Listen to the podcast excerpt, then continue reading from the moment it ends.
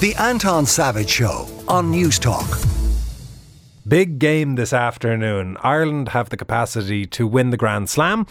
And they have a sort of a double capacity to win the Six Nations because it is possible that if we lose and the sun is in the seventh angle uh, behind Jupiter and somebody slays a goat, we can also come out of the Six Nations Championship. I'm sketchy as to the details on that. One man whose maths are probably good enough to get through it is Shane Byrne, former uh, Irish Rugby International. I'm right in saying, Shane, that we can lose this, God help us, and still win the Six Nations. Yes, that is right. We can we can top the board. Uh, that it, we we can lose because it's all about you can get bonus points now for tries and stuff like that. So we can end up just nose ahead of France, who are the closest ones to us, and we can still win the championship. But let's not have any discussion about that whatsoever because today is going to be a great day. That is a and fine and all about winning the Grand Slam. Well, talk to us about the prospects of that because obviously England is coming off the kind of form where, in one way, you could say, well, this is a good thing. This is not one of the great English teams of old. Or you could say they are going to be steaming mad and want to prove a point. Do you know where this is probably looking back on, which, which would bring a bit of irony on it? We've done this to England so many times, particularly in the 90s when we weren't playing the best rugby of our lives and England would be powering away, coming to Ireland for a Grand Slam opportunity, and then we would pull out an amazing performance and beat them. That happened a few times then. Now, this is where England are. They are they really aren't playing well. It's it's it's not a good place that they're in in any shape or form. There's a lot of transition, new coaches, a lot of new players in, and it's just not clicking right now. But they're still a great side. They're still a, a team that can turn it on on the day. They'll be coming over here to stop Ireland doing what Ireland have been doing for the last few games. They take control of the game. They're a very, very patient side. And England will just be coming over to disrupt that. Now, and that's the thing that Ireland need to do is to step away from that, make sure that they stick to their own game plan. And listen, if both sides play their absolute best, Ireland are a better team at the moment. Ireland will win the game. What do you think the mood will be like in the Irish camp? Is this one where there is trepidation? Is this one where there is huge adrenaline? Is the job of, of Andy Farrell to calm people or is it to get them wound up?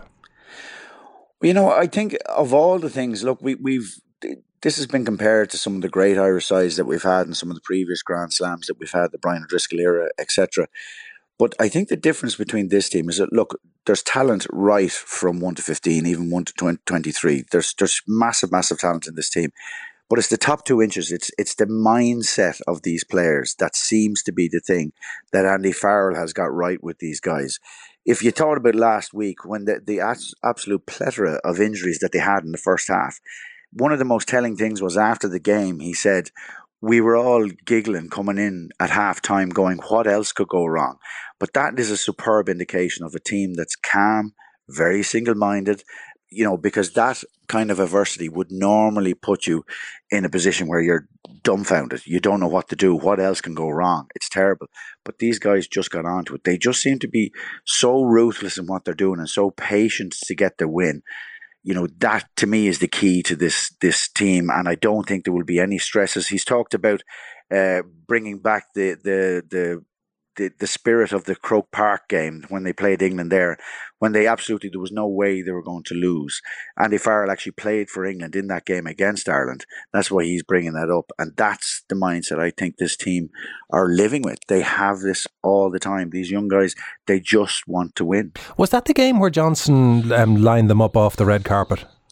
No, that was 03. I was playing in that game, and uh, that was actually a stewarding mistake. A lad put them in the wrong way, but uh, he went out to the wrong side and then absolutely refused oh, not yeah. to move. If and anything just, ramps up tensions, it, it's watching the president have to walk across the grass instead of the red the carpet grass, to show. Oh. Grass, Putting this God. to one side, of course, the other big story out of this, Shane, will be Johnny Sexton. Because if Johnny Sexton, yeah. if, if, and I don't want to jinx this, but if, if no, we win and if he scores anything, he captains Ireland to our first Grand Slam on home soil, and yep. he exceeds O'Gara's point scoring record for the Six Nations in his last Six Nations. What a thing that'd be! Isn't it? Isn't it unbelievable? Like even just saying that, you know, to be to have two Irish players currently joint at the top of the table of the highest point scorers ever in Six Nations history. And then Johnny Sexton, look, obviously something will come around today, hopefully, that will get that scoreboard moving for him and get him up there. Yeah, he's been such a stalwart. 37 years of age.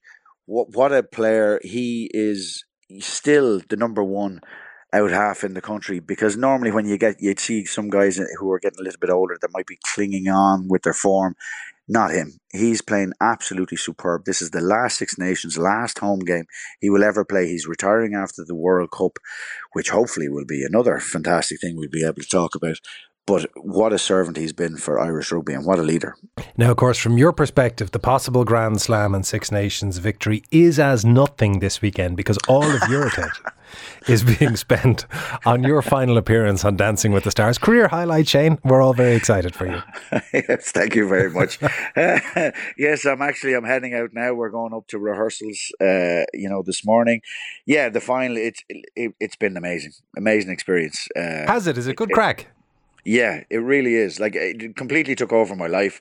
Uh, you know, totally out of my comfort zone, and but I have to say, fantastic experience. Uh, Coach Karen was very, very patient with me for the eight weeks that I managed to stay in there by the skin of my teeth, and uh, all to the final now. So we're all back in for the uh, group dance. So everybody will be back, and uh, yeah, it, it's good to see everybody. And listen, it really was a, a fantastic experience. I loved every minute of it. Well, enjoy the final group dance and particularly fingers crossed, enjoy this afternoon. Appreciate your time this morning, Shane. That is Shane Byrne, former Irish rugby international.